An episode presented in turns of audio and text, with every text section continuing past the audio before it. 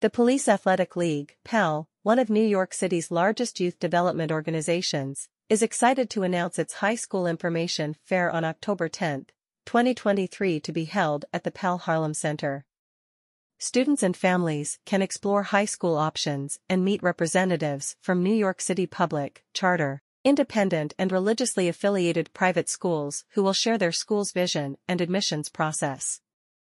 This free event is open to all PAL families and families from surrounding neighborhoods and is designed to showcase opportunities available to young people as they continue on their educational paths. No registration required. Tuesday, October 10, 2023. 5 p.m. to 7 p.m. PAL Harlem Center, 441 Manhattan Avenue. For questions, reach out to Marie Lopez, PAL Education Specialist, at lopez@palnic.org.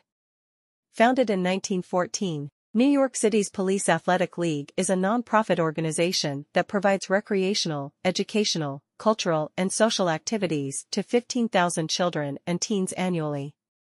For more information, please visit www.palnyc.org.